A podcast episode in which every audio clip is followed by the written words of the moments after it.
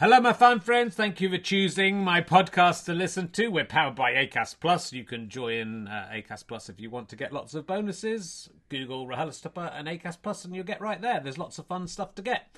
Um, look, tour is nearly over. 21st of March, I'm at Bedford Corn Exchange. I'm talking to Olaf Falafel, who's a very funny children's author and stand up comedian, and Al Murray, the pub landlord and historian man and a friend of mine. Uh, it should be fantastic. Who went to Bedford, went to school in Bedford. It should be amazing. There's plenty of tickets left for that one. Uh, Glasgow on the 27th and Hull on the 28th. They're both sold out, but do keep checking the sites for returns. And uh, occasionally we put some comps back on sale, so there may be a chance to buy tickets. The main thing, though, is that I am going to be on tour doing stand up, and I would love you to come. Uh, it's uh, from it starts officially in May, but uh, there's a few tryouts in April and March. So I'm at the Bill Murray, I'm at um, various places, Luton Hat Factory and uh, the Berry Hedge End. I don't even know where that is before going into a big tour where I'm going all over the place. It's selling in various degrees. Glasgow sold out, they've added an extra date. Uh, Chorley sold out, joined the waiting list, uh, but a lot of the others have plenty of tickets. So do go and come to see that. richardherring.com slash ballback slash tour for all those tour dates. richardherring.com slash RHLSTP for the remaining RHLSTP dates. And uh, yeah, and then I'm going to take a little break from doing RHLSTPs. It'll be nice. We've got loads in the bank. Uh, so I uh, hope you're enjoying them. I think there's some very high quality ones from this tour. Uh, so do keep listening, do keep telling your friends. RichardHerring.com for all your Richard Herring needs. Now sit back, relax, and enjoy another RHLSTP. Want flexibility? Take yoga. Want flexibility with your health insurance? Check out United Healthcare Insurance Plans. Underwritten by Golden Rule Insurance Company, they offer flexible, budget friendly medical, dental, and vision coverage that may be right for you. More at uh1.com. Millions of people have lost weight with personalized plans from Noom, like Evan, who can't stand salads and still lost 50 pounds. Salads, generally, for most people, are the easy button, right? For me, that wasn't an option. I never really was a salad guy. That's just not who I am. But Noom worked for me. Get your personalized plan today at Noom.com. Real Noom user compensated to provide their story. In four weeks, the typical Noom user can expect to lose one to two pounds per week. Individual results may vary. Welcome to another RHLSTP. Uh, this time it's with John Finnemore. Uh, if you enjoy these podcasts and would like to give me some money, I am on tour uh, from February right through to June 2016 with my show Happy Now. If that goes well, I can afford to do more RHLSTPs in in June and then in the autumn as well. They're already booked in. I'm doing them. Don't worry about it. Uh, but anyway, go to richardherring.com slash gigs and you can see information about all of the tour dates. Uh, it's good. It's called Happy Now. It's all about whether happiness is attainable and possible. Look at my happy face. Anyway, here we are. Richard Herring's Leicester Square Theatre Podcast. Ladies and gentlemen, welcome to the Leicester Square Theatre. Please welcome a man who might vomit during this podcast. Genuinely might. So keep what go if you're listening on audio, go to the video to watch this. Could be worth it. It's Richard Herring!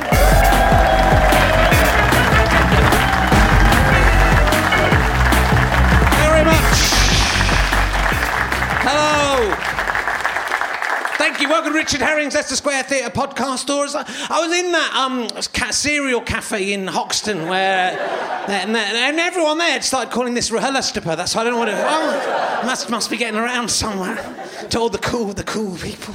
They all have beards now. The cool people. That's it's confusing, isn't it, for someone like you? Because you know, you're still you don't look you still don't look cool. I just just verify that for the people at home. There's not. You're getting quite a lot of uh, footage uh, in, uh, of you. Uh, so I'm a bit hungover. I was. I, uh, I, I went out last night, which is quite rare, and we, we had a kind of pass because my mother-in-law was looking after our tiny baby. So we got really properly the most pissed I've been. In, it's the it's the downside of doing these on a Sunday afternoon. Really, is that's the bad thing. Is you get out on a Saturday night. I'm really seriously horrible. I went to uh, Steve Coogan's 50th birthday party. It's difficult to know what to, uh, what to. I don't know how the hell he invited me, but he, I think he was being kind, inviting people from his, uh, even very early on in his career. And uh, and uh, it's difficult, you know. Steve Coogan, once you get Steve Coogan, he's the man who has everything. Can't get him. No point in getting him cocaine and prostitutes. He's got those. So I, I thought I'd give, I'd just give him a card saying I hereby rescind all my rights to the Alan Partridge character. that is like like a million pounds I've basically given him for his birthday. But I didn't. I got him some chocolates instead because I, I did think I don't want to do that just in case I do soon. Oh, stick in the back of my mouth there. Uh, so um, seriously, it was uh, awful. We were going to just stay for the first bit, and, and but then we stayed till uh, I stayed up till like two o'clock in the morning. That's I'm 48 years old. It's pathetic. Uh, I do want to read. This is from a man called Rob Forth. Are you in, Rob? No, uh, he was in last week's or one of the last week's episodes, uh, and uh, we were talking about sterling silver. If you were there, he says, "I was the beard- beardy guy at the podcast on Sunday who told you the origins of the word sterling to describe the pound couldn't possibly come from silver because, as everyone knows, the pound was based on the gold standard. Well, it turns out I was completely wrong, and the gold standard only came in the 18th century.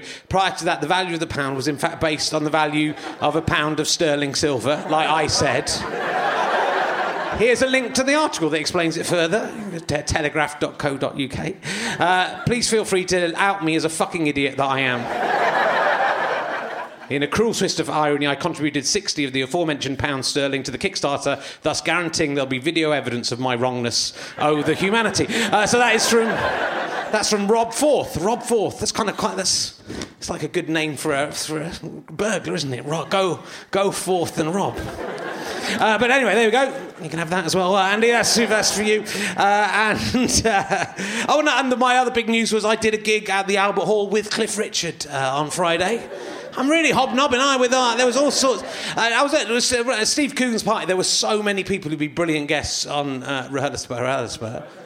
But I, I felt it was inappropriate to ask them. And I talked to Julia Davis, who I really wanted to get on. I've never talked to in my life before, and I was, I was, I was very drunk and very tired. And I said, "Yes, we've had your friend on uh, the, the, you know, your, and then I couldn't remember uh, Jessica Hynes' name, uh, and literally for a minute just had to stand there until I went playing charades, basically. And you know, your friend, uh, your friend, she was in space. I mean, how embarrassing is that? So I don't think Julia Davis will be coming on, and if she does, I won't remember what her name is. Uh, but yeah, I was on. I was. I, we, I'm doing a gigs at the Royal Albert Hall on Friday nights, but uh, comparing in the little room called the Elgar Rooms. I'm sure Edward Elgar is delighted. that I am swearing in his room, uh, and uh, uh, Cliff Richard was on uh, the main in the main stage. He was doing. He's doing well for a 75 year old man, uh, and yeah, got away with that. he? So it's uh, it's, but his. Honestly, I- when I arrived there, it's always the interval, and his fans were kind of, I mean, they're really so ancient. His, it's just kind of, they were all kind of hobbling along, and that it, it was genuinely like being in a kind of benign episode of The Walking Dead. It, it really was. There wasn't a single person under 80 there, I would say. Though, you know, on the plus side, that did mean they were safe.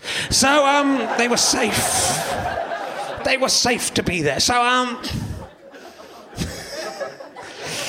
Uh, so it was like being weird being heckled by Cliff Richard was playing, you know. He was calling me a devil woman all the way through my set, so it's hard to come back from that one. Anyway, look, we're going to crack straight on. Our guest today, he's probably best known as the narrator of the, the Dave program, 24 Hours to Go Broke, which I'm sure, sure you'll watch. It's John Finnemore, ladies and gentlemen. It's John Finnemore. Here he is. Hooray. Come on in. Welcome. Sit down. Pick up a microphone and talk into the microphone. It's uh, very low tech. How are you doing? It's lovely to have you here. Thank you. Very lovely to be here. And uh, what do you remember about uh, the uh, 24 hours to go broke job? Must have been quite, quite. what I mostly remember was that they basically wanted. I mean, they never told me this, but it was clear from the script and from the direction they wanted Dave Lamb. and I'm not Dave Lamb. I, I sort of did more and more of an impression of Dave Lamb, uh, and they seemed happy with that. Okay. Yeah. Do you remember the episode I was in? I do. Yeah, Yeah, you had a lovely time. I- it was kind of an insane. I don't know if you saw the show. It's kind of not. I, I, I like to pick hope that people don't see the stuff like that because they pay quite well, and then and it's quite an embarrassing show where you go and we had to go to Armenia and spend as much money as we could. It was an odd one, wasn't it? Because it felt like there was some, and people did criticise it. It felt like there was something a bit queasy. So you're given the production company gave two comedians a big sum of money, and they had to go to a poor part of Europe, but not like really poor, but quite poor, like Armenia or Ice. Well, Iceland's not. No, it is. Uh, and and spend it on stuff and it kind of feels wrong. But then when you analyse it, there's nothing wrong about it. They're putting the money into a community, it's fine, Yeah. but it just doesn't feel right, does it? It doesn't feel right. We did try to get. and you did mon- make a lot out of that. Well, that we tried. great. It was interesting because we were being criticised before it even started, and I did think, you know, I was queasy about doing it and a little bit, because I think this, you know, might be judged in the wrong way. But then I thought, you know, we want to try and get as much money to nice people as possible. Yeah. But you still, we, it was very difficult. It was something like I think I spend. Four- I don't even how much it was. Ten remember how much it thousand pounds. yeah. I think it might have been eight thousand pounds because it was so difficult to spend ten thousand pounds in Armenia. Right. Everything was so cheap. Yeah. So even going to the pot, we we booked the presidential suite for an hour Yeah. and it was still like hundred quid or something. So, uh, but uh, and then we went to a casino. And there was so that in- that money didn't go to the poor people of Armenia. I remember now being in my little voiceover booth, uh, realising that it was my job today to commentate on Richard Herring and David Baddiel feeding each other chocolates in dressing gowns. and yet, you know, when I told my careers advisor that's what I wanted to do, he laughed at me. We had a really, uh, the, my favourite thing about it was we had we were in the presidential suite and we wanted to get like some sandwiches or whatever, put, but- and we rang down and the guy was so grumpy. most furious matron in the It was just world. like- it was like rooms that was going. He didn't want to bring us whatever Yeah. he had, and he didn't have any of the stuff we wanted. It was, um, it was you know, I enjoyed it, but uh, there we go. I don't think anyone else did. Uh, so I've been I've been having a lovely time this morning uh, through my hangover, listening to you uh, on on your various uh, programs, which I. That is how their best experience. Yeah, Yeah, when, when you wish you were dead. through yeah. uh, but I mean, you've done. I mean, you, we were talking backstage about you. Obviously, do a lot of work on uh, Radio Four. So you've got your own Mm-hmm. Sketch show. You've got uh, your own sitcom, Yeah. which has just come to an end, uh, Yeah. and uh, you do things like the Now Show. Yeah. Uh, so it's it's kind of interesting to be interesting to me that you, uh, as a writer. Writing for the radio is not very well paid. No. And not that many people necessarily hear what you're doing True. which has kind of put me kind of put me off. but it's, there's, there's an incredible standard to it. And I was, I was asking because I, I wondered if you had lots of writers on the souvenir program, but you write that yourself as well. No, I like some megalomaniac Yeah. idiot. I write the whole thing. Yeah. But that's I mean that's a lot of work. How many series of the of the sketch Uh, we're done? just about to do our fifth. Right. So, yeah, and each one is three hours of material. And in order to get three hours of material I like, I need to write four hours of material. Right. Um, and I don't really have returning No. characters or catchphrases either. No. Um, and I kind of made a rod for my own back there because when it started, it was just at the um, like the peak of all that any sketch show that was on was was all you know religiously catchphrases. And so I wanted to not you know like the same character just doing the same sketch in a Yeah. different in a different set, and I really wanted not to do that. And so now I've kind of committed myself to coming up with with half an hour of entirely new ideas each each episode. Um, but I love it. I mean, it's a job I always, it really the job I always wanted to have. Yeah. Um, and I get to do it with a gang of friends, which is a lovely feeling, and and uh, including Margaret, who Yeah. works with you a lot, and. Uh, yeah, no, I mean it is. I, I can't complain about it because it's, and I have co- com- complete control over it, and that's, I suppose, perhaps the answer to your question about you know why work for radio if it if it's you know it's not well paid. But you once they say you can do it, it's quite hard to get them to say to commission it. But once they do, they more or less leave you and your producer alone. to- Yeah, well, that's to, true. To make the show, it and so you can make the show that you think is the funniest possible, and then they can decide if they want any more. Yeah, it's, it's quite. I mean, sketches. I you know. I, I started writing sketches as, Yeah. at university, as I presume did you did as well. But even when I was doing it, it felt like quite an old-fashioned medium. Oh, yeah. it's come back and forth a little bit, but it Yeah. does. There's. I mean, a lot of your stuff has that kind of feel of being, while still being quite current and still being. It has a has a Oh, sort of know. I- nostalgic feeling to it. Absolutely, and especially on the radio, that Yeah. adds to that. And I, I do like a sort of. I, I, I like a sketch with a. I I just think there's something about the classical structure and having a proper punchline, for instance, that, that all of my favourite sketches did. And so, yeah, I've, I've, I've become comfortable with literally opening a sketch with the sound with an old-fashioned doorbell, uh, shop door going ding ding, and me go, "Good morning, madam," because sometimes that's the best, easiest way to get into a sketch, and Yeah. to, to, to try too hard to avoid it uh, just you know, you just end up with 30 seconds of dead time before you get to the first joke. Yeah, and but cabin pressure feels like a little bit. Is it? would- it a nod to things like the Navy Lark and stuff like that? It feels. It feels it has a. Yeah, yeah. I mean, I, Sort I, don't know how conscious that was. There's definitely uh, there's also a there's a kind of dad's army thing about the central dynamic of Yeah. the, the one in charge who isn't confident to be in charge, and there's and the and the second in command who really ought to be in charge. You know, Yeah. that's straightforward Mainwaring and Wilson. Yes, and so okay. yeah, I think it's got a lot of a, a lot of those things running through it. You know, it's they're all it's all really good what you're doing. It doesn't you've worked really hard at it. You don't you don't need to work that hard. as the radio. So I don't need to. You don't need to work as hard as that because it's just going on the radio. So you, should, you shouldn't. I feel sorry for you. Obviously, like with the damn. with cabin pressure, I was listening. Thinking you must have worked for like a uh, two or three weeks on this one script. Oh yeah, yeah. No. And you know you've been paid maybe five hundred quid. that's, that's not really. You know, don't work so hard. Just, just just phone it in more. don't Okay. try so All right, It's thank you. really, it's really. Thank good. you, Uncle Rich. And I'm sure wa- this is good advice. yeah, that's what. I'll write it down. That's what I did. I, when I've heard radio stuff, I just didn't work that hard on it. And uh, yeah, they won't have me back anymore. That's weird. Uh, and you won a silver Sony Award. yeah, that's the best you can get. Yeah. Well, There's second no best. higher accolade than silver. to bronze. That the, the bronze, well, I was going to ask if you were disappointed you didn't. Well, we got the bronze the well the year before for, the, for the, was it for this? I think it was. Yeah. Uh, and uh, and Yeah, because I was there, not winning it. Yes, that's right. We briefly interviewed you in that. Uh, so Oh, it was 2014. You've actually, you you own that Sony Award forever now because that was the last Sony Award. Yeah, that's so right, you yeah. are the current silver Sony Award Oh, I see, yeah, I hadn't thought about it as like long that. as it Yeah, runs. great, good. Unless it comes back. again.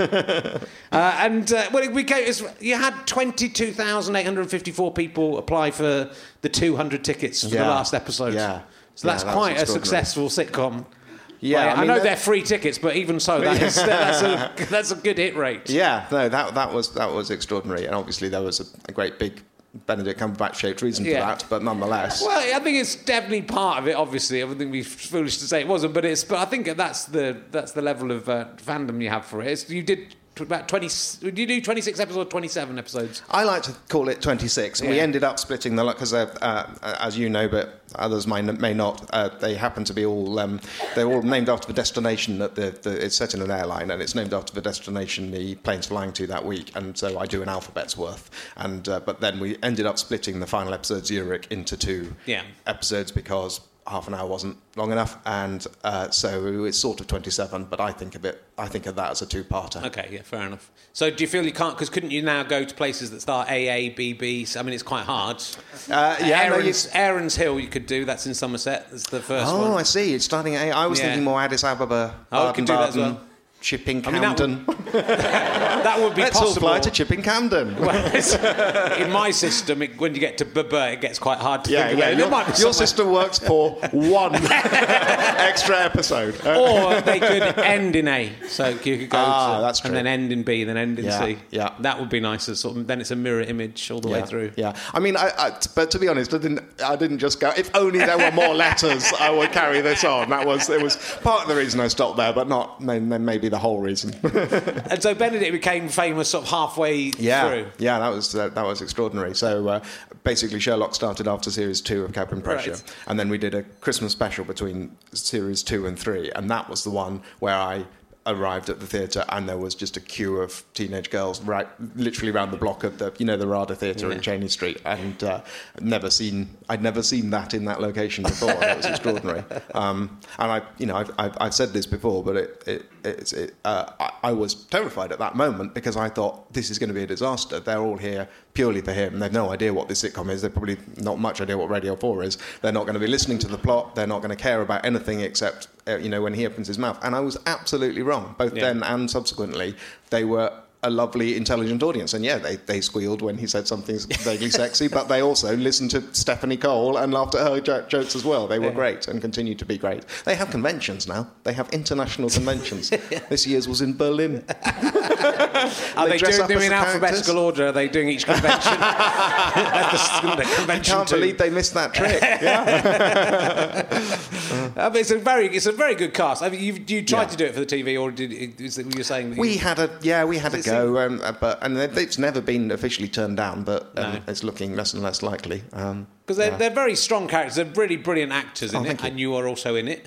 Yes, Yeah, there's three brilliant actors, and then this, and then this guy. I mean, you can imagine how much I felt that on the first, Yeah. the first recording, though. You know, like Sure. the- so it's um, you know, in case you don't know it, as many of you won't, it's Benedict Cumberbatch, Roger Allam, and Stephanie Cole. Now that cast, even then, even before Sherlock, they could have, for instance, opened a new play at the National. You know, if you heard that, oh, such and such a play will be starring, it's the three-hander with those three. You go, yep, no, that sounds that sounds about right, perfectly reasonable. And they were all doing this stupid Radio 4 sitcom that no one's ever heard of because it's brand new, and I'm in it. There am I saying, yeah, I'm also one of the quartet of actors. so yeah, I was a bit terrified. But Uh, it, that, you're very good at it. It's very funny. was- well, I wrote myself a comedy. You know, I get Yeah. to be the comedy idiot, so I don't have to do any acting, which is great.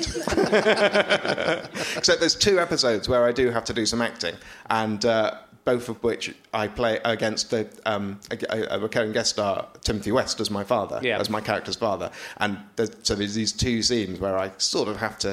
Uh, you know, and there's Roger and Ben next to and, so, and I'm, and I'm trying to trying to do my acting face. It was it was terrifying. So you studied um, at uh, Cambridge University. You did a dissertation on Thomas Hardy, I did. Yes. icon, icons, frames, and freedom in Jude the Obscure. I yes, I'd forgotten the title, but What- yes, it was definitely it was definitely What- about Jude the Obscure. I know What that is much. your favourite favourite frame in Jude the Obscure? There's this lovely big wooden one around the. Um, uh, the bit of Jude the Obscure you would like is Yeah. where uh, somebody flirts with Jude the Obscure. Oh, yeah. You know this? No, I don't By know. throwing a bull's pizzle at him. oh, really? Yeah, no, they're all at work in the farm, and uh, she thinks he's a bit of a right, so she expresses her affection by lobbing a bull's pizzle at Yeah, him. they use them as whips. The, the, Is that right? Yeah, well, that's I've, when I went to the Icelandic Penis Museum. Ah, of course, yeah. Uh, that's well, this is why I thought of you. I for- know exactly. I, I do know all about. I the- know who'll like this. I know all about the genitalia of every animal, especially Icelandic ones. So yeah, they It's have like they, a weird superpower. Yeah, they, they use them to drive cattle. Right, Yeah, okay, so that's nice. okay. I think uh, Emma Kennedy was. Uh, I was reading today. I think it was Jude the Obscure. Does he go to Oxford? Jude, does, does, Jude yeah, the yeah. Obscure? Does he go? To, He does, he obscurely goes But she was. On Uh, she obscure was. route to Oxford. She was inspired to go to Oxford because of Jude the Obscure. Really? To Oxford. Yeah. Oh, okay. I mean, he doesn't have a very nice time there. Yeah. I, would be surprised. Did she finish the book? I think she did admit. never It's the very nice- moral of the story is basically don't go to Oxford. Your children will kill themselves. Why is he? I don't want to read the book. What's it about? Why is he called Jude the Obscure? Why is he Jude the Obscure? What's He's going obscure on? because he lives in rural Dorset and he Okay. wants to go to Oxford. And What's his actual name? uh, it's Fawley, I think. Okay. Yeah. You did quite well. uh, did better than I expected on that. May So- have made that up. no, I'm fairly sure it's Fawley. Were you in an episode of, the, of Family Guy? I yeah, I was.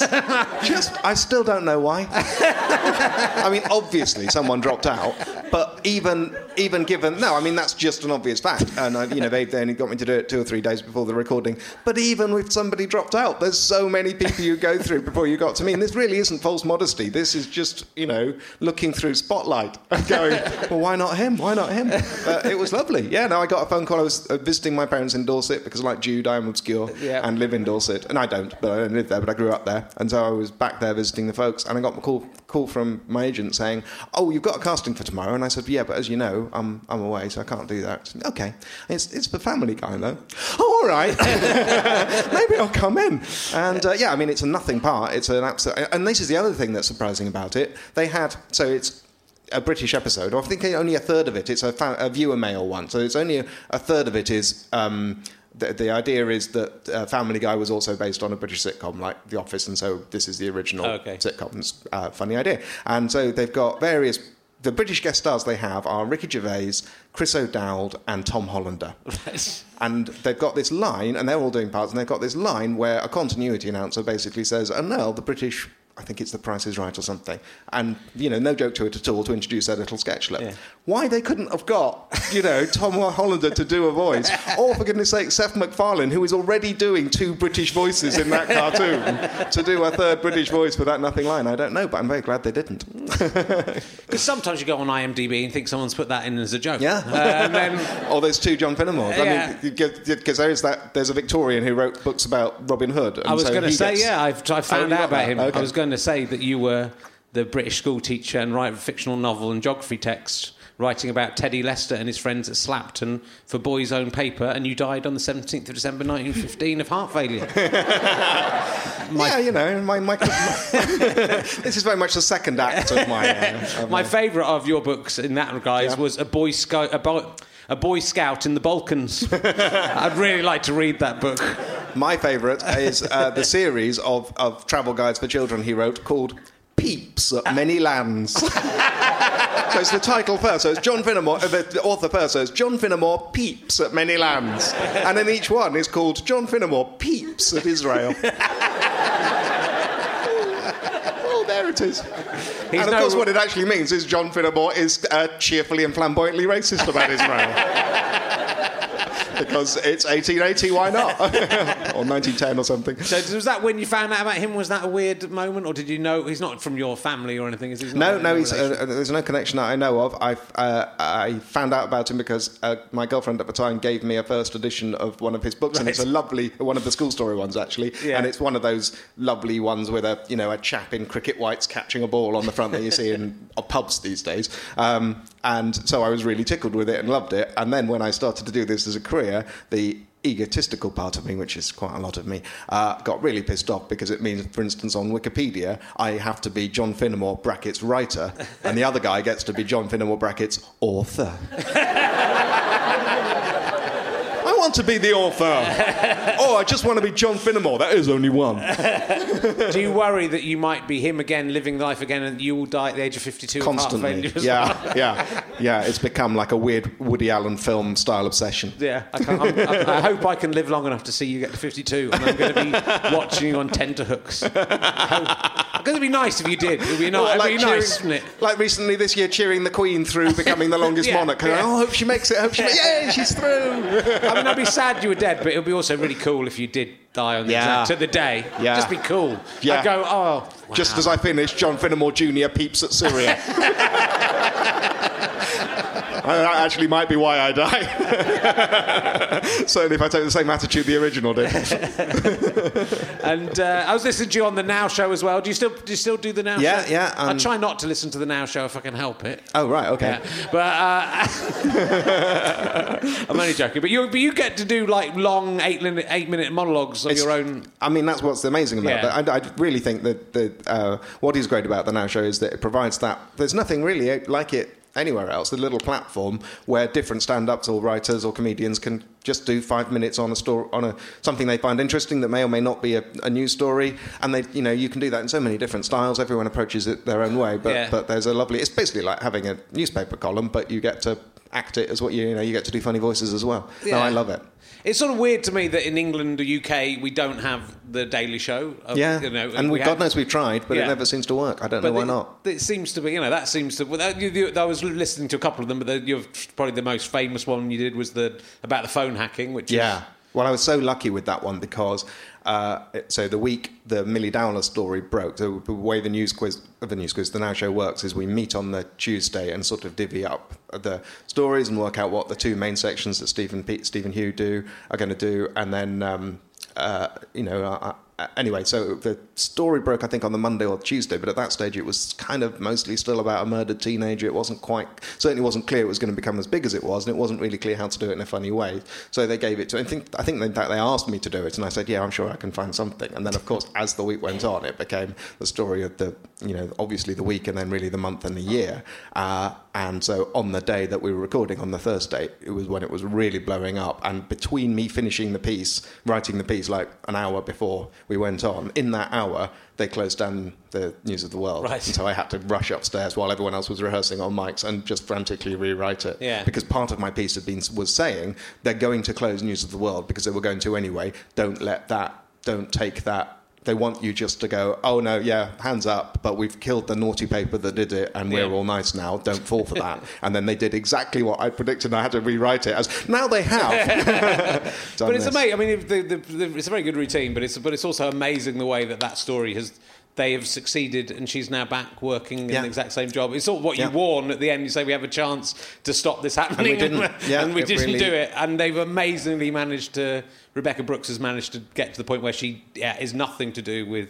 With, with anything that happened, I know. and that's accepted. Uh, and, and, Rupert Murdoch, throughout through all of this, he's sitting there as if none of his. I did, I did a show I mean, about no page impact. three, and, and you know, it's always Rupert Murdoch was always on holiday when the decisions were made. Right. Going, oh bloody hell, my editors again doing. st- only there was some way I could stop them doing. Stuff. And so you kind of got this idea of this guy at the head of an organisation where he has no control over anything at all. Uh, so it's a, it's, a, it's an astonishing thing. So it's really not, it's really great to see proper satire being done. I, I just think. Well, that was one of the rare occasions as well, where not only was the story big and important, but I actually felt like I had. And I, I often don't. I often not quite sure what I want to say about it, and I don't want to take the easy, you know, the the, the route that will necessarily get the big round of applause Yeah. on the night because that's not necessarily the most interesting thing to say about it. But on this occasion, I did feel like there was something specific I could say that wasn't, you know, that, that was worth that was worth saying. Other, other times, I when I don't feel like that, sometimes I just sort of do a, a half on one side and half on the other, which which works as well. Yeah. But there's something very satisfying about for once actually having, you know, actually being cross about something. Yeah. Oh, it's definitely it's on YouTube, so you can all, all listen to it. It's definitely worth uh, a listen. I'll ask you an emergency question Oh, now. okay. I've got some new ones. Yeah. Uh, but they're pretty good. Uh, so, uh, actually, uh, this one, this is. I'll, I'll ask this one because this is from the Kickstarter guy. I've only, there's one I haven't asked, so there's someone paid to ask this question. Okay. He's called Steph, and he hasn't given his full name. I'm going to read you his full question. I was once so ill on Ouzo that a project, I, projectile, projectile, I projectile vomited into a woman's handbag. I probably shouldn't have read this one out, actually, thinking about it, given, uh, given how I'm feeling. right? That was six feet away. It was on its side, and I was on the floor. It looked like calzone. I can. It's kind of. It's a. It's a long time before we get to the question. I can no right, longer. settle I can no longer drink or smell any aniseed-based drink without wanting to spew my ring. I worked in a nightclub in the 90s, and the Sambuca craze nearly killed me. Thank you, Stefan, for this information. So, do you have a drink, food, or thing that makes you want to be violently ill when it or a similar is in your vicinity? Um, I think the closest is liver. I think, Oh. I think liver is the thing that I wouldn't, you know, I, whatever like sitcom situation you could dream up for, where you've got to eat it to please your, you know, your granny or the boss or whatever. I think liver's the one where I just couldn't do it. But cooked liver or just? I mean, raw liver's kind of disgusting, but he's cooked I didn't liver. even know you could. Oh God, that hadn't even occurred to me. Can do people eat raw liver? they won't eat it, but you have to handle it. It's a Oh, disgusting Right. thing. No, I'm, I, it's the cooked one. It's the it's Yeah. the, the the way it dissolves in your mouth and the way Yeah. it tastes of old coins and the way my mum. It does though. It's got that horrible metallic, like licking a battery taste. Oh, I can't stand it. Yeah, it's weird. In the back in the seventies, before you were alive, Mm. uh, they uh, well, you used to, you had to eat a lot of entrails and viscera of. right. Like, there'd be steak and kidney pies. Well, steak is nice, but kidneys Yeah. are really it's not nice. No. in a pie. No. I mean, fucking hell. Yeah, then, I don't, I don't those are you- just five places where you could have put another bit of lovely steak. it is. Or even, you know, if, if what you're doing obviously is bulking it out so you don't have to use expensive steak, just Yeah. put in a bit more pastry. I'd be fine with that. Just put in a little kidney-shaped piece of pastry. Or an, an, an onion would be nice. That Or an onion. A, bit A lovely, delicious onion. Yeah. Really horrible. God, UKIP want us to go back to the old days. They really should have. They haven't thought it through. It's, it's, it's the, the, the integration of a multi. I bet they love society. a kidney. I bet you. They will probably- I bet the typical UKIP voter has a plate of deviled kidneys in the morning, like you know, like he's Bertie Wooster. Yeah, it's really horrible. Oh, I've no, I've no idea what a deviled kidney is. What, what is deviling? Do you know what deviling is? it doesn't make it any better. That's why. That's why I know. I think probably the deviling is just cutting out something's kidneys. It's, that's quite a devilish way to. That is what the devil animal is still Yeah, alive. yeah. You've got no kidneys. You're going to find out this is going to be bad for you in a few hours. Um, okay, here's one of my emergency questions. Okay. Why do elephants have such low rates of cancer?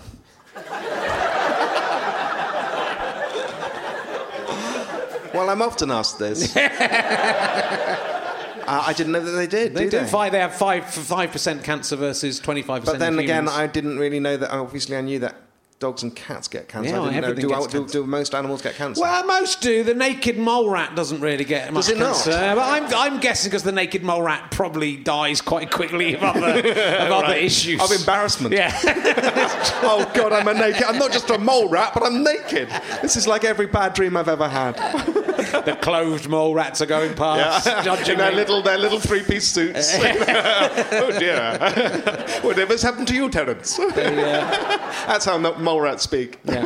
they all vote UKIP and eat double kidneys. uh, no, but I don't know about the No. elephants. I'm afraid. Well, you know, get, we, they don't smoke, No, no, that's true. so that, that that's probably true. helps. They have quite Yeah. a healthy uh, diet. Yeah, I'm yeah. guessing. They're mainly shot by poachers, so they don't get a chance to develop.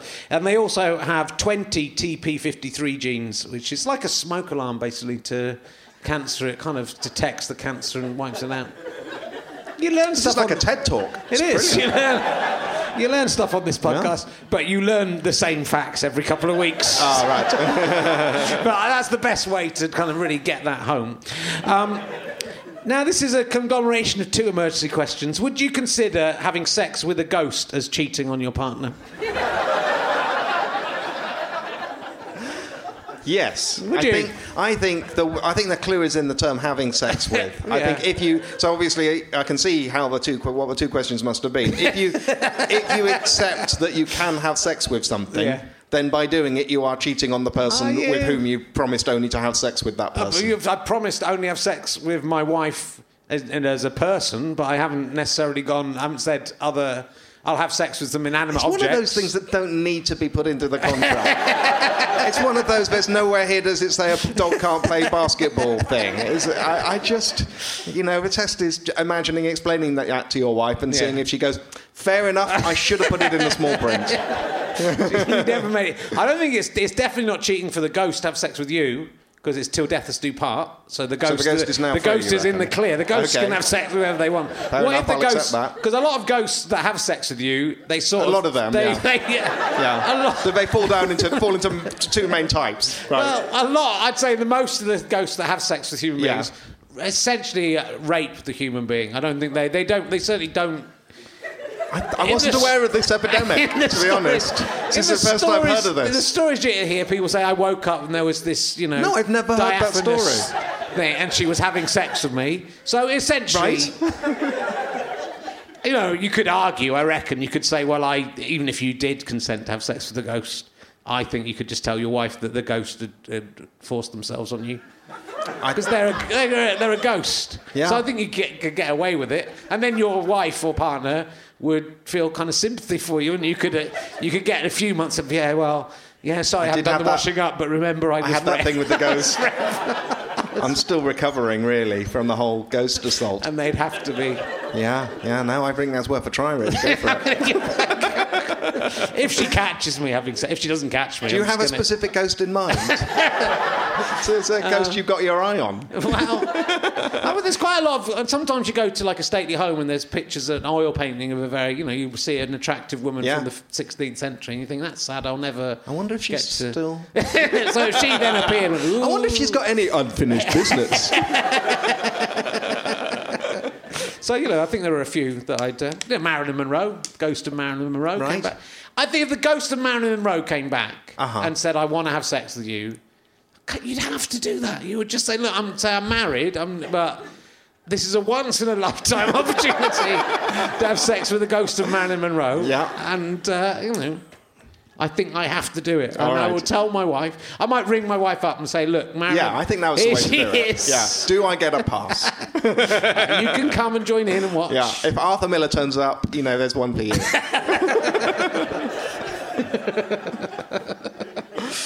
Good. That's a that's a good Yeah. emergency. Have you ever seen a ghost? Well, since you asked me for a ghost story, Right, sorry, that, that is the closest thing I have to a catchphrase.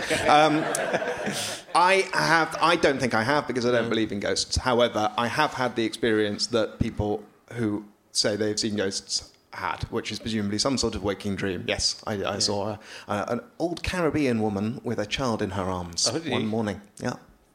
Sorry. Was that could it just have been an old Caribbean woman? there is that possibility. Yeah.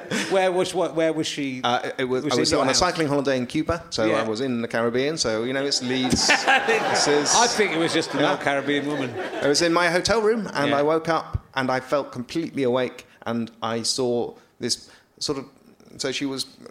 There were two single beds in the room and she was kind of between the two single beds, sitting down, rocking slightly, holding her baby. And I wasn't scared. Uh, I was just didn't know what was, didn't understand what I was seeing. And I watched it for. I think about four or five minutes, and then I got up and wrote it down. Just, to, you know, I had some sort of memory of it, and then I could sort of kept a careful check on whether I was going to wake up. You know, if I was going to go through that waking up, and I, as far as I remember, I didn't. But I think that's what people who see ghosts must have some sort of That's waking hallucination. That is a ghost. That's definitely a I don't ghost. believe in ghosts, though. You wrote it down in case you forgot about it. yeah, you know. How many- What's happening in your life? The, weird Caribbean old woman. I was once asleep on the floor in a dressing room on a tour when I was hungover and we'd been drinking all day, as we used to on the tour. When I was used to be like this all the time, and uh, and I was I was woken up by a hag uh, on sitting on me, ch- trying to choke me. Right. Yeah, I'm possibly trying to have sex with me. I don't know. She, that might have been what she was into. And then she disappeared when I woke up. But then, uh, well, a lot of them, you know, a lot of the stories involve either waking up or being about to go to sleep. And Yeah. surely that's what's going on. I'm sure Well, it was for me. The ghosts know that, though, don't they? Well, so that's, that's when that's why they appear at that yeah. time. Yeah, yeah. They're not stupid, the ghosts. So what's the ghost agenda then? Do they, why, do, do they want us to know they're there or not? they want us to be confused. it's just like a big well, prank. job done, ghosts. job done. They want to make us feel like we're ridiculous and idiots. I was also listening. You've got a new show out on uh, the rate. It's quite a bit more serious. A bit more serious. The double acts uh, Oh, thing. I wouldn't say it's more serious. I Well, hope it's a bit more. It's, they're a bit more like plays rather than. I suppose so. Yeah, they're. Um, so I, I, it feels to me like splitting the difference between the sketch show and the, the, the sitcom in that they're, so each one is a self-contained half-hour play, and they're all for only two two uh, actors. Yeah. So. Um, yeah, it's uh, what I really like is being able to finish a story in half an hour because obviously with the sitcom, which I love doing, but and what's great there is you have developing characters that you can come back to, but Head over to Hulu this March, where our new shows and movies will keep you streaming all month long. Catch the acclaimed movie All of Us Strangers, starring Paul Mescal and Andrew Scott. Stream the new Hulu original limited series We Were the Lucky Ones with Joey King and Logan Lerman. And don't forget about Grey's Anatomy. Every Grey's episode ever is now streaming on Hulu. So, what are you waiting for? Go stream something new on Hulu. Normally, being a little extra might be a bit much, but not when it comes to healthcare. That's why United Healthcare's Health Protector Guard fixed indemnity insurance plans, underwritten by Golden Rule Insurance Company, supplement your primary plan so you manage out of pocket costs. Learn more at uh1.com. Hey everyone, I've been on the go recently Phoenix, Kansas City, Chicago. If you're like me and have a home but aren't always at home, you have an Airbnb. Hosting your home or a spare room is a very practical side hustle. If you live in a big game town, you can Airbnb your place for fans to stay in. Your home might be worth more than you think. Find out how much at airbnb.com/slash host.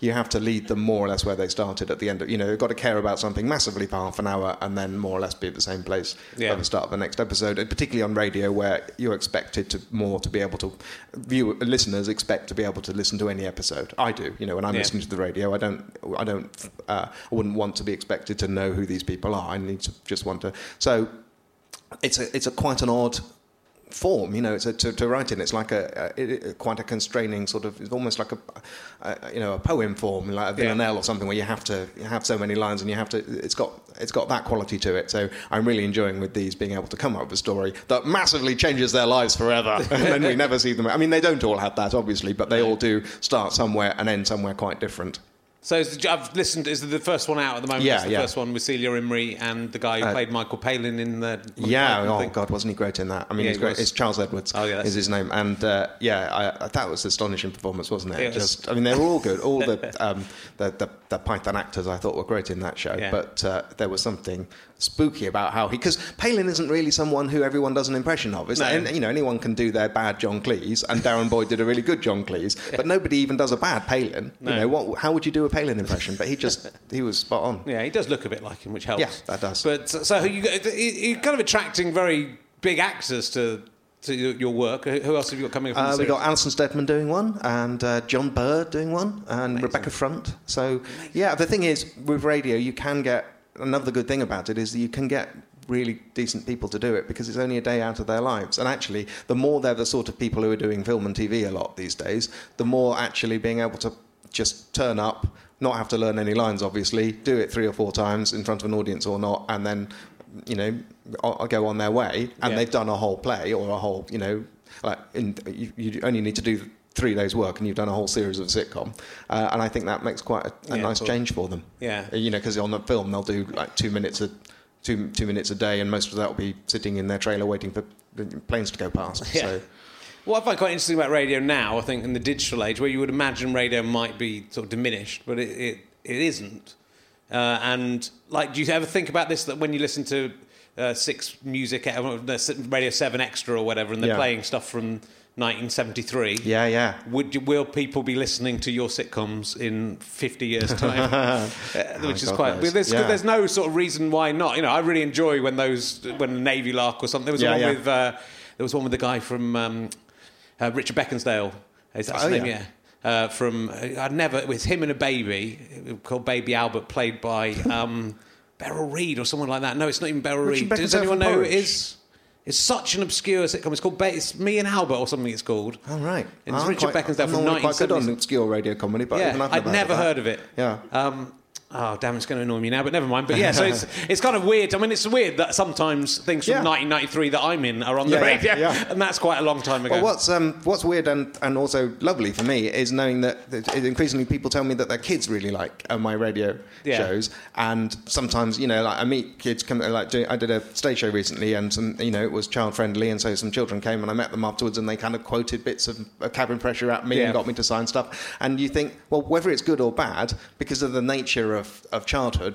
They'll remember, you know, if, if they loved it that much and learnt bits of it, they'll still be able to quote that. They'll be quoting that at university, and they'll probably quote it all their lives, even Yeah. if it's rubbish. It's in there, just like the, you know, the Goons is for me, or whatever. You know, that was before my time, but my dad played me a lot of it, and so you know, that's just that's just in there. Yeah. Um, or actually, I tell you what, though, for, for, for me, one of those main things is the Day Today and uh, and on the hour. Yeah. That was the thing because that was the first thing I discovered. One of the first things I discovered for myself. You know, my dad didn't didn't introduce me. You know, my dad introduced me to Monty Python, but On the Hour was something that I heard and was mine and that I loved. And so, yeah, I've got.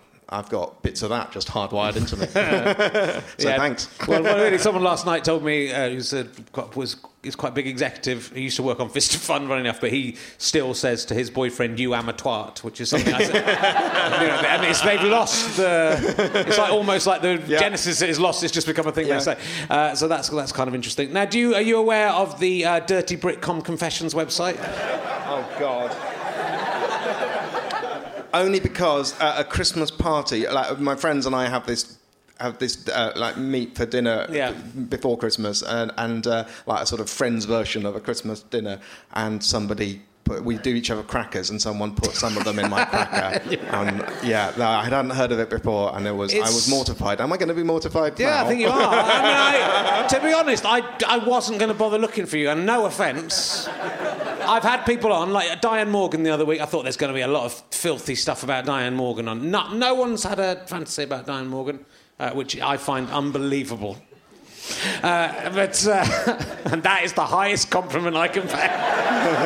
but John Finnemore has just fucking hundreds of them. This is the. This is the mo- this is like I just uh, see how you feel about this. Um, you know, you know I, what know. I already know how I'm So- going to feel about it. See if you're up for it. Thinking of John Finnemore making me come with just his fingers.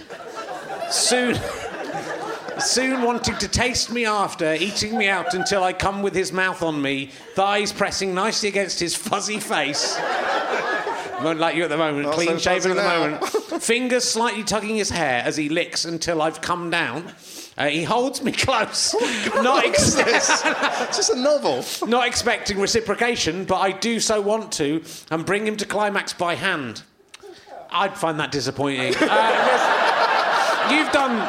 I mean, she said We're not even finished there. Yeah, Does you've she- done a lot of work there, John. you've done. I put my fuzzy face to good use there. and then a little hand job. In the hand, and then just like now, you, once you're over 16, uh, like, hand jobs the. I mean, even doing it to myself now, I find quite boring. I never thought that would be the case. Just have to pretend you're a ghost. But so, maybe if I could de- actually inject my arm so it died.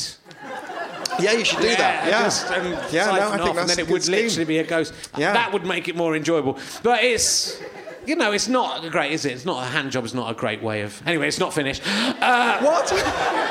my name on his lips as he does so. So she's Okay. I think it's a girl. She's wa- she's wanking off, and you're going, oh, Sandra, oh, oh. It's just not as good because, especially like a wo- I can imagine like another guy could do it quite well, but like a woman doesn't hasn't had enough experience to do the hand job efficiently. I don't really like having my foreskin yanked back as far as it'll go. I know a lot of men like that. Don't do carry on doing that, ladies. It's just me. I don't. When they really, just when they squeeze it, I don't like that. So that is that wouldn't work for me. Okay, uh, it goes Well, on. Richard, our session's nearly up for this week. he kissing me sweetly after he holds me tight. We dozing off in each other's. I've written we dozing off in each other's arm. That person can't even write. That's you nice. be- I like that bit. Yeah, you like that. That's, that. I mean, there's sort of sweetness to that. Yeah. Uh, this is another one. good, good. I was hoping there would be. Frenzied primal, throwing each other against every surface, hair Oh. Every pulling. surface? Yeah. Gasping. I just can't. I know- Ceiling? I mean, Yeah. that's a lot of surfaces. I just can't. I'm not. I Or does she mean different textures? You know, Yeah, throwing me against, you know, sawdust and then pebble dash and then all the all the all the surfaces. Every Marble. Hard pounding daytime quickies and exquisitely, excruciatingly slow, spoony morning sex with John Finnemore. Heaven.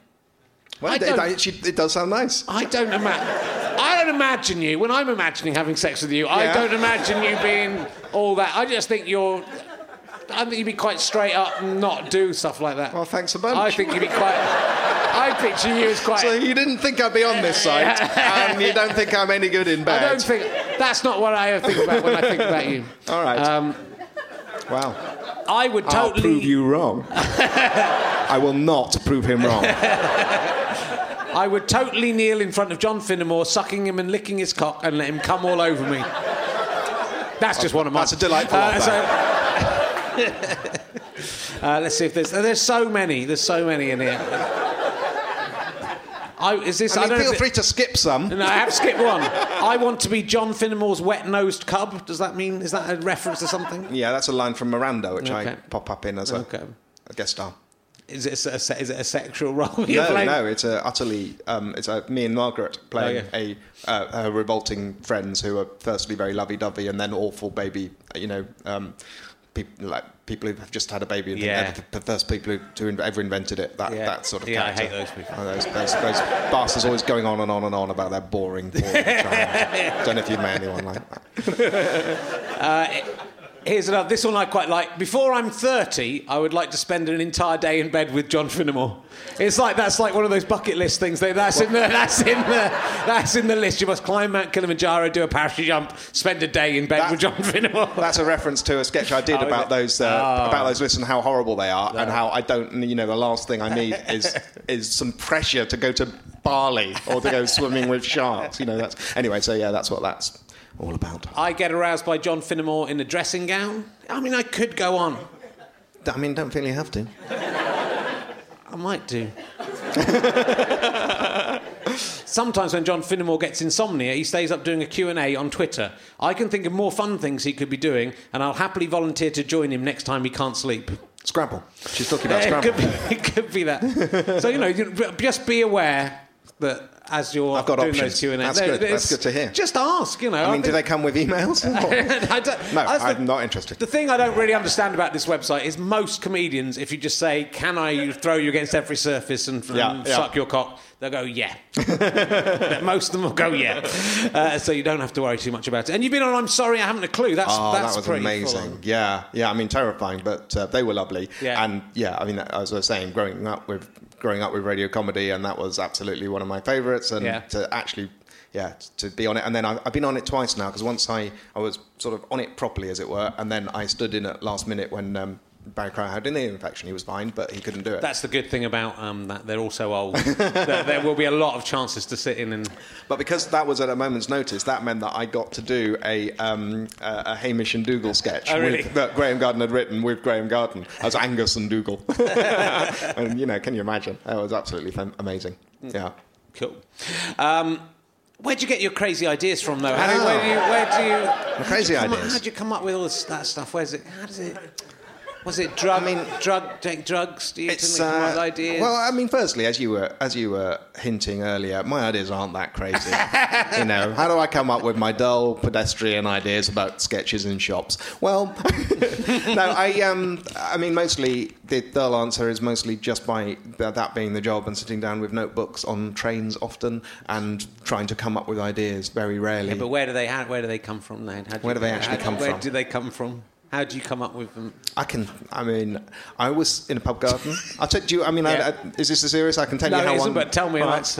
Nothing serious, but you know, like, sometimes it Well, leads. this is interesting because this is like this is a three-legged dog that gave me two different sketches. Okay. okay, so I was in the pub garden trying to think of ideas, and three-legged three-legged dog ran past, sat at the bottom of a tree, and sort of quivering with excitement because there was a pigeon at the top of the tree, and he was just sort of quivering, looking up at them, and it just seemed to me like he was saying, "If only I had my other leg, I would get you." and so that struck me as funny, and uh, so I wrote that down, and then nothing came of it because that's a like, funny thing to have noticed. And maybe if I was a stand-up or wrote for a stand-up, I could have made something out of that. But there's no real way of putting that into a sketch.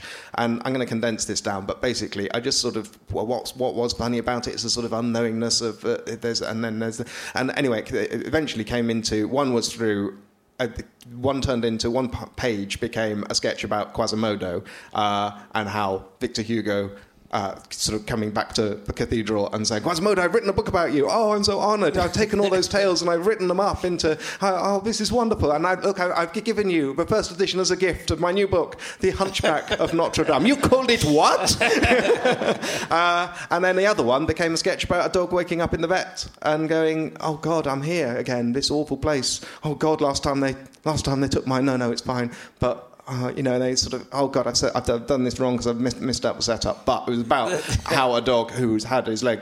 Had one leg amputated for very good medical reasons because his owner loves him and he's paying a lot of money for it. How he'd feel when he woke up and went, "Oh, what?" so I have really, really massacred telling that sketch. Uh, That's but, good. um, yeah, it's- that's where I get my ideas from. Three-legged dogs. Yeah, mainly from.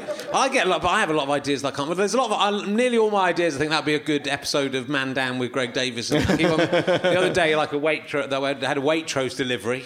Uh, yeah, that's who I, that's who Doing I okay. and the guy, and it came really early in the morning. I'd forgotten it was coming to the door, and the guy rang the doorbell, and I've got like a, an ants phone thing, so I said hello, and then there was just this like a zombie going, oh, oh, oh, and I was going, so, hello, I can't hear, you. oh, oh, oh, and then I saw his hand pressing God. against the glass, He go, oh, oh, and I was going, oh, so what's going on? And then I kind of remembered it was the delivery, and I went to him, and it was like then it was a deaf guy delivering right, right. the. And then he was going, I'm sorry, I'm deaf. And I was going, oh, God, no, no, I'm sorry. Yeah, that I, I was just, re- it was really early in the morning, I was confused. And that kind of real embarrassment of, Yeah. you know, some, but then actually genuinely scared, thinking, not that it was a zombie, but that some, someone Yeah, was, there was something- was yeah. attacking my hand. I don't know why he put his hand on me. It was just so. Was this place. Because I think he also just That knocked makes on you the think door he knew well. a little bit about what he was doing. about the, And what we once went to, a, and this is, I remember, we might cut this out, Dave, uh, but this would be a very good Greg Davies episode. This, uh, we went to a solicitor to make have a will made, and uh, and about halfway through, I noticed that the solicitor had one really massive hand, like really massive. Just seriously, just this big hand. And, I look, and then I was looking at my wife and going, you know, that, that big. And then you're not wanting to mention it because you know what it's about. But then it's just like real, like it's like you're in a sketch. Yeah. And there, you know, and, and I think you know, I can imagine Greg Davies, for example, or someone like that being in that situation and Yeah, being, yeah. finding it funny. Yeah. But then discovered that it was some complication. I look, looked afterwards. It's some complication from some awful cancer that leads that God, to yeah. So it's not at all funny, but in a Greg, in a, but it's sort of weird when suddenly halfway through a conversation with someone you notice something like that, and then you yeah, don't yeah. know what to. Yeah. That's where I get my crazy ideas from. um, but we might cut that out because that's probably too much information. and She might. Um, And we're, we're, if we're cutting, then cut out me trying to explain one of my no, sketches no, that's staying in. backwards That's as well. staying. She's probably dead now. Uh, so. Um, she did a terrible job on the wheel, I have to say. So, yeah, she genuinely did. They ne- we never got it in the end. It was, uh, Oh. She was awful. if you if you go to that woman, you'll know who it is. When um, well, I'll ask you. I've got- so I thought I had some more new. I've got lots of questions about. I mean, this is now getting untopical. Uh, have Oh, you ever no. put your genitals in the mouth of a dead animal? I have not had that honour, no, no. Living animal? No, no, sorry. I mean, maybe you're right about me being very bad in bed, very, uh, very unadventurous, but no. A human being is an animal, so you just admitted ah. you've never had oral sex. So I w- Sport is intrinsically stupid. Discuss. Well, there's not much to discuss, is there? I mean, it just is. Yeah, I mean, it is intrinsically stupid. I, I mean, it appears to be the rugby is still happening. Mm. Have we, the rugby's been going on all year, on the year, for years. I, I can't remember a time before the rugby. it's just always been rugby now. We live in, in a time of rugby, and. Uh, yeah, I mean, no, it's not intrinsically. I, I just, but I don't understand why it's one of the most important things. I don't Yeah. understand why it's like the back page of every paper and, and the whole channels. And no, I don't get that. It's a game. I love games. Yeah. but you don't get. Yeah, why isn't why isn't Scrabble there? Yeah, I like Scrabble. I think Scrabble should be televised more. just people just The thing is, I it. wouldn't watch it if it was. No, but I, I still, boring. yeah, no, I, I, I don't really get sport. Other than the Rugby World Cup, like England just lost to Wales in that game. Really, cl- it was really close. And if they'd won, they'd probably have gone through. And if they'd lost, they just made one like they had one Yeah. really close game, and everyone's going, "Oh, England are rubbish." And they didn't. They nearly bit won a game, and then they didn't quite win it. I know. Give cut them some slack. And it's just when you stop arbitrarily when you stop, you know. Yeah. But I know it's not, and I know I'm, this is yeah. Uh, like schoolboy whining, but yeah, it does. I, I, I can't really get it. I suppose it's because it's so badly plotted. Obviously, when you see a good one, it's amazing. When you see, uh, I, every so often, if it's a World Cup or something, I'll get into it. And when you see a good one, it's great. And you see, oh, now I finally see what all the fuss is about. And then you watch another one and it's a nil-nil draw. And there's no plot. You know, there's no. uh, you think, well, I could have watched a movie. That was 90 minutes. And nothing.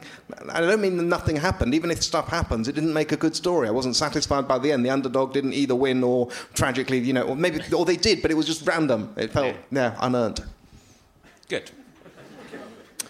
If you had to go on a week's holiday with one of the puppets from Spitting Image, which Okay. puppet would you choose? And and remember that the puppet would choose the holiday destination. Do you remember Oh, of that? course, yeah. Those, those are. You bear that in mind? Rem- yeah, you're right to, to, to, to say remember that because I've, I've always known were all, but I uh, yeah I had forgotten. So it would be like obviously this, the Image puppet isn't alive. It's not ridiculous. It's not, we're not living in a fantasy world. No, no. Uh, the operator and the impressionist Oh, would okay. accompany you on the holiday, but they would ne- you would never be able to talk directly to them. Okay. They would only address you through the puppet, and if you if you attempt to interact with them in any way, they would just pretend they weren't there. Okay, But they would be there. yeah. But you wouldn't know that, you know. They- Right. To all intents and purposes, they Steve wouldn't Coogan wouldn't. If it was Neil Kinnock, Steve Coogan would be in the room doing the voice, Yeah. and k- keeping up the conversation. But you couldn't go, "Hey, Steve, what about um, the trip? How was that?" been?" Right. You couldn't do any of that. No, you could only talk to Neil You go, Kinnock. "Hey, hey, what do you sing?" Right. That's what That's, uh, that that's- Neil, that Neil sounds Kinnock. like a dream holiday, Yeah. certainly. but you don't have to take Neil Kinnock, but you can take. No, okay. uh, And when you say they make the decision, who? I mean, the impressionist or the the puppet? Who the makes pub, the, you know, them, All right, all, I'm gonna them spec- all working together. All right, In character, they would be living in character. In, All right, because basically I'm, I'm taking a very cynical attitude to this. I'm just going to try and get the nicest holiday I can out of it, uh, because there's nothing that appeals to me about going on holiday with, with two people who won't talk to me and a rubber puppet that will. But if I can pick the one who'll take me to, you know, St Lucia, then um, That's that's I think my that's the way to profit from this situation. Michael So, Winner? Michael Winner Winner. Yeah, Michael I Winner mean, puppet happy with Michael that. Winner, Princess Diana, maybe. Yeah. Um, yeah. Who did those voices? Because now I have to. No, but you're right. I don't. I don't get to spend any time with the It impressionists. doesn't so, matter yeah. who the because they would just Alan be, Whicker. I'll go with Alan Whicker. Yeah, hopefully we'll go on a whole tour of lovely places. Was there an Wouldn't Alan, Whicker? There must though. have It would be someone pretending to be Alan Whicker who wouldn't have the probably the knowledge of Alan Whicker, but would just. I don't make, need the knowledge. I just need the, the, the ticket, basically. Okay, I'm just after the free holiday. I'm, t- I'm taking a very joyless attitude to this joyful question. In a way, it's a, stu- it's a stupid question. In a way. Oh, no. Uh, so Don't be too hard on yourself, Richard. I think it's a very intelligent question. I've just, I've just addressed it very badly. Okay. Let me just check. There's nothing serious I have to ask you, and then we'll uh, might ask you some other stupid stuff. Okay. I haven't got I haven't got a watch at the moment. Uh, That's right. We're, we're doing all right for time. Um, we can we could do a lot more of this. Uh, uh, you were on Only Connect. Oh, yeah, I was. Yeah. How did you get on? Uh, we lost, but only on a tie break. Okay. Yeah, which was disappointing. But we, we solved the wall. We, we, Oh, uh, did you? we, got, we completed the wall and got all the. It's quite hard. Only Connect. I've I've, be- I've become It's easier when you're a celebrity one. Is it? but yeah, it's still quite hard. I've become obsessed with uh, Tipping Point. I you haven't watch seen Tipping Tipping Point? Point, no. I love I love quiz shows, and Yeah. in fact, what I quite like having a baby, and I've looked after the baby on uh, Thursday. I don't know go on about it, uh, but it's quite good because you know she can mainly look after herself. I mean, last night we just left her. You know, she's asleep, so Yeah, out, can't we? Uh, so, uh, and uh, but uh, you know, I, I looked after all day. I just went for lunch. I had a nice slap up lunch on my own. Had a beer. It was great. Lovely. Uh, and then I went home and watched quizzes. It's kind of what I want to do. As Oh, a- I see, but it was life. all legitimised because Yeah. you were actually. Oh, look, I'm doing day- daycare. Yeah, I'm oh, I hadn't baby. thought of that. Yeah. So, like- so I- you know, if you get home at about two o'clock and three o'clock in the afternoon, you can just watch quizzes Right. pretty much through to eight o'clock. I mean, if you go on to Challenge TV, you can Right. do it all day, but that's cheating. Uh, but uh, so the tipping point's brought me a bit closer to that because that's on quite early. Do you watch Tipping Point? I'm afraid not, no. I really want to do a celebrity version. I was quite. I've talked about it before in podcasts, and I was quite disparaging towards it, and I regret that now. It's you know you, you know what it is. They put it's like those two. You know in the fa- fun fairs where you put two p in a machine and there's shelves and they move and then you get Yeah. two p's coming out. It's that, but with It's not. What, on television? but with Okay. uh, with quiz questions thrown in to All decide right. how many. There's a lot of luck in the game, I would say. There's based on quite a lot of good fortune. Okay. Uh, so stupid people can get through to the to the final. But they did, good. didn't they do heads or tails as a quiz format? I mean, once you've done that, you think, well, all satire of, of stupid quiz shows is impossible because somebody did make a half-hour show about tossing a coin. But in a sense, all quiz shows are just heads or tails, aren't they? no. Why don't we just cut it down to its? But Ben Shephard does an excellent job on Tipping Point. I want to. I've been disparaging about. it. I want to make it clear. It's. A, I'd really love to go on because you've got to. Dis- the, my favourite bit is you've got to discuss what as it's going down because that's quite a boring bit of telly. You have to. He goes, I mean, it thi-" sounds like He a collection of boring bits He of telly. says, uh, "What do you think's going to happen?" And they always go, I don't know, it depends on where it falls and what, how- which, whether it, should we just wait and see what happens? No, what do you think? Would you think is that a good place? Yeah, it could be. Hard to know until gravity's taken its Well, I effect. gather that's that's quite a lot of deal or no deal, isn't it? As well it's just what do you think's in the box, what's likely to be in the box, what won't be in the box, given what was in the box last time, and you're just. Yeah. I mean, we don't won't know until you open it. Sorry, that's like a really outdated piece of stand-up that I didn't even do. But um, I, I went to whoever makes um, Deal or No Deal, Mm-hmm. and I suggested doing like a late night, like a poker commentary over the top of it. Nice, To yeah. replay it late at night with some people, actual mathematicians. Yeah. Saying Just yeah, doing there the- no. Noel Edmonds says that box 13 always has a low number in it, but there is no justification Right, for that. yeah, It has happened. It hasn't even happened that much in the last few games. yeah, I would watch that.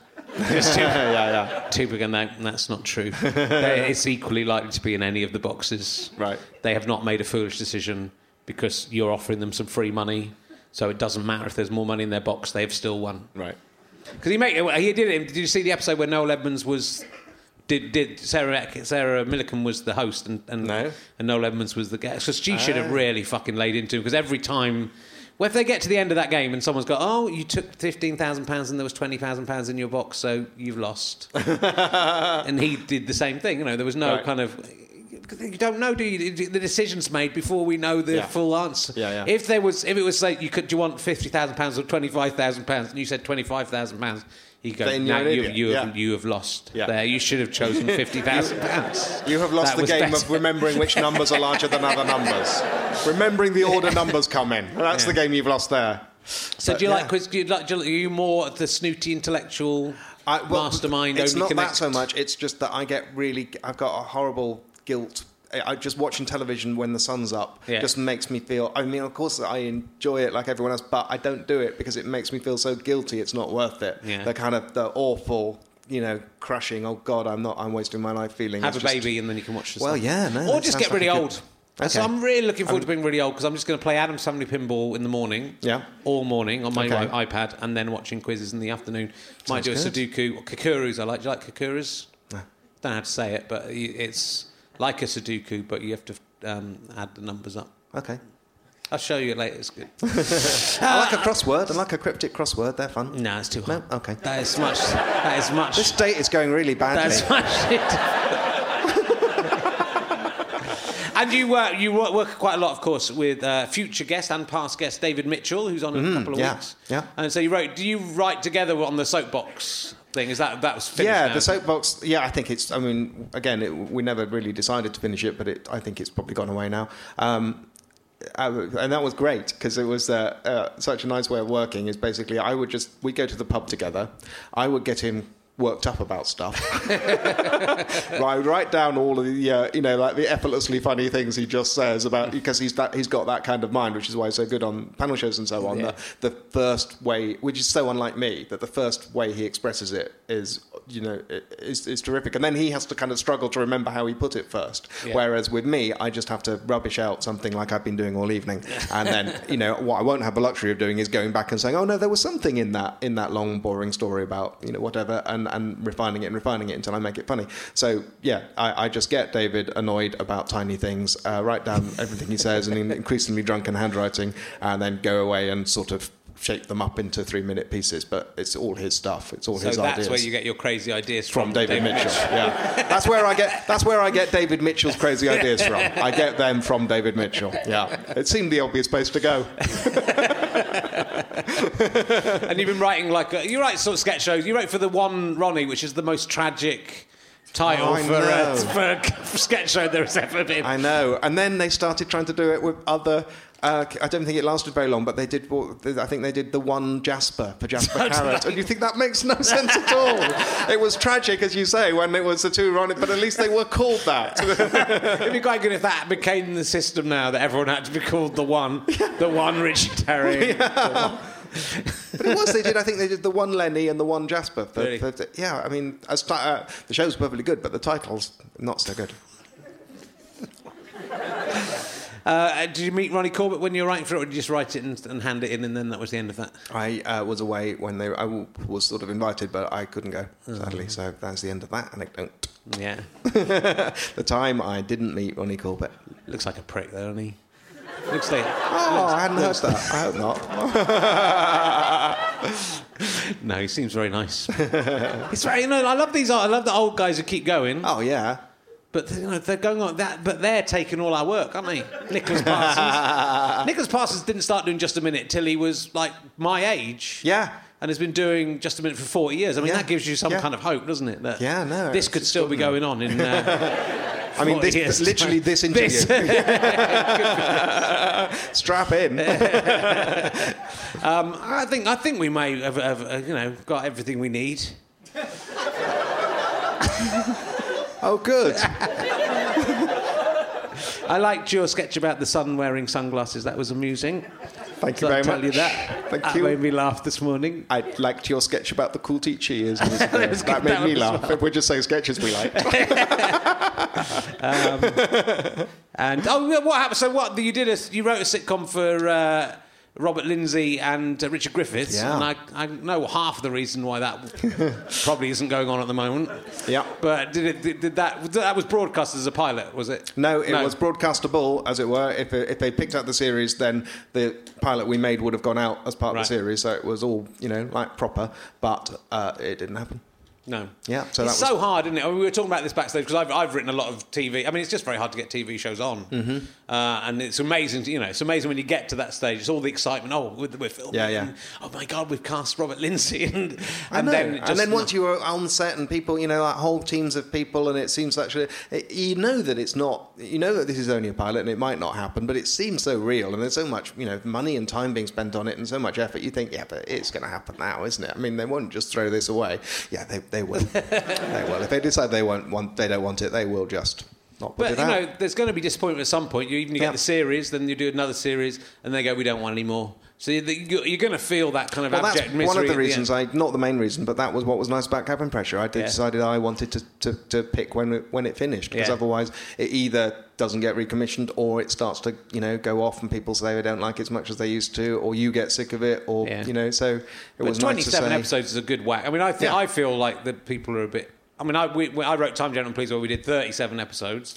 God, you were uh, writing like two episodes a week or something. Well, I was writing an ep- weren't I wrote an episode a a week. week. I can't imagine doing that. How did you possibly do it? uh, I had to because otherwise everyone else had nothing to do. so But it was did- it was insane like, because actually from nothing, from you had to come up with the. You started without a plot, and Yeah, you yeah. finished with a, a script ready for them I to did, read. yeah. I, um, mean, I, I because they gave us could do that. nine. Well, they, we, they commissioned fifteen. Yeah. Then halfway through the series, they gave us another nine. So uh, the first few I'd written with with Al, or we'd Yeah. been in the room together. Then we'd realised once we got going, it was easier for me to do it and email Yeah. him and say, "Send me a joke about this." Yeah. Uh, but by that stage, he was rehe- so it would we'd film on a Thursday, I think, Mm-hmm. uh, and uh, I would be well, basically, we'd, you know, I'd finish the scripts on Tuesday. and so then the next day I'd start writing the next one. We'd Yeah. have a read through of what I had on Friday, which was usually quite bad. Right. Then I'd go over the weekend and work that out, and then on the Monday, uh, then we'd do a read through what I had. Right. Knock all the edges off it, and then I would give it to them, and I would then start on the next one on the Tuesday or the Wednesday. Good lord. So for about ten weeks, the good thing was though that meant what I was getting paid was my weekly wage, which was insane. So I bought a car with a brand new car with one week's wages. so it was uh, it was sort of insane, but uh, but yeah, it was quite hard work. I don't know. Again, I couldn't do that now. But I, but I'd like, I think we were talking about this backstage. It's just when there's a deadline, Oh yeah, yeah. you have to get stuff done. Yeah. And it's interesting, you know, that's why I'm like, if I've got time to do something, I'll just take all the time and do it at the last minute Yeah. anyway. And I don't think the quality massive. Well, it was good because I'd done 15 episodes, so you knew all the characters and you knew how it worked, Yeah. and there were kind of catchphrases and things that Yeah. came in. Uh, but it's still plots. yeah, That's the thing the that takes me all the time, and I can't Yeah. imagine how you could come up with a. I, you know, I don't think I could. Well, I could maybe plot it in a week, but I Well, certainly couldn't tell you where I get my crazy ideas from? If you would, I've been wondering. Uh, I know I, the way I write though. I, I, I don't like to really plot out in advance, so I would so I can be surprised by the twist. Ah, okay. and then I'll go back and rework it. Yeah, but yeah. yeah. so that you know, there would you would work out something and then something and then see Okay. where it went. And sometimes I was aiming for something, but often I wasn't, and that meant Right. that. Especially when I was writing them in a week, which often meant the surprise was a surprise to me as well. then it sort of occurred to you, so you'd write it as it was, which I, I, I do tend to write like that. And it's not a Right. great way. It's not a good way to write. I don't think. no, it works for some people, Stu- but I could never. I could never do it that way. I can't start until I've got the ending. Yeah. But yeah, I know. But yeah. then I, could, I think sometimes if you do that, then that's why you, you can. I'm not saying you, but one can end up with, you know, Formulaic. Yeah, Yeah, slightly absolutely. formulaic stuff because you're aiming for something. Whereas if you don't aim for something, you Yeah. might find something that's actually Oh, absolutely. surprising. And, you know, lots of great writers do it that way. Yeah. I think Evelyn Waugh said when he because he changed over the Uh, course. it of is very like Evelyn Waugh, Time Gentlemen Please. so this is this is it's very similar. He said something like, um, "I had the facility when I was young to wind up my characters like clockwork and see where they went," and that just sounds like. Uh, impossible to. I mean, wonderful. I wish my characters would do that. But when I've occasionally tried, even like with you know, so with Cabin Pressure, where I had characters who I really knew inside out and I knew how they'd react to any situation, and so I do. I suppose what you're talking about. Think of a think of the premise, set them going, and they just sit there. They just talk. they just back and forth, and nothing would move, and no one would want anything, and no one would care about anything, and I just couldn't. Yeah. Yeah. Brain I doesn't did work find, that way. no, that's why I, I thought once you, I felt once they were established as characters. I found the second series very. There was a bit short the second series. Yeah. Uh, but I found it really easy to write. Whereas where, we were we were finished way in advance of everything. Um, really unlike. What your your week? So Yeah, your week writer, you so- just, on Tuesday you were going, Well, it's more done now. So uh, I didn't write them in a week the same, but I actually I think we wrote most of the scripts before the series began. You know, Right. Which was quite even when we were doing the, the first fifteen, I was still working on them as we did because I like working with the actors. I like to, hearing the actors read it, and then when Yeah. they read it, you learn you Oh, learn Yeah, so, so much, much, more, yeah. and they inject a bit, and Yeah. sometimes they can't do it, so you take that joke out. uh, but uh, yeah, so I, I, I found that's why. But I think like in, in Britain, I like, hear a lot of American writers saying, "Oh, I love the British system where they do twelve shows and they leave it at that."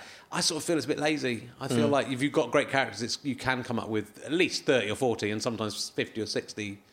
And Yeah, you know, yeah. I mean, and- Peep and Show what's- is mostly written by Yeah. two guys, and Yeah. they've written. They've, I think they've done hundred now. Right, you know, they're finishing it, but they've done eight series. And, And you know, The Simpsons, the first. There's a good 120 episodes before that starts to not well, quite yeah, but I mean, that's got. I mean, obviously, the main difference is the Americans have got loads of writers working yeah. on it. But as you say, there are people. Well, Roy Clarke wrote every episode of of um, uh, Last for Summer Wine, Yeah. and and is still and the, yeah. He did write every episode of Last Summer Wine when he wrote the first episode last summer.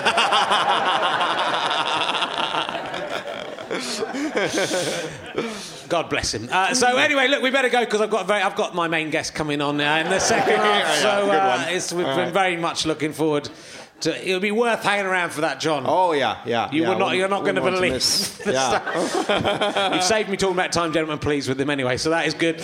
Uh, we- Yeah, you're going to really regret that you spent a big chunk of that talking about your career. that was bad time management. I mean, I, I was enjoying it. I was fascinated. But if I were you, I'd have kept that for the second half. Ladies and gentlemen, please give a massive round of applause to John Finnemore. Thank you very much. Thank you.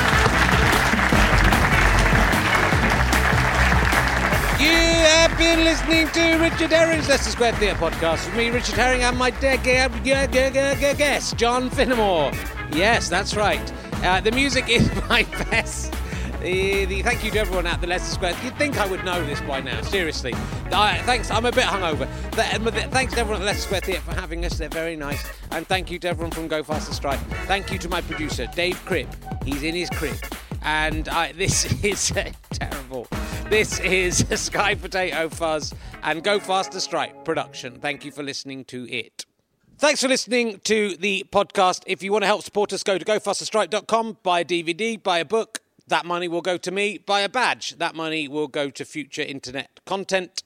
Uh, or you can come and see me on tour. I will get some of that money. That would be nice. Uh, it, that is, go to richardherring.com slash happy underscore now slash tour.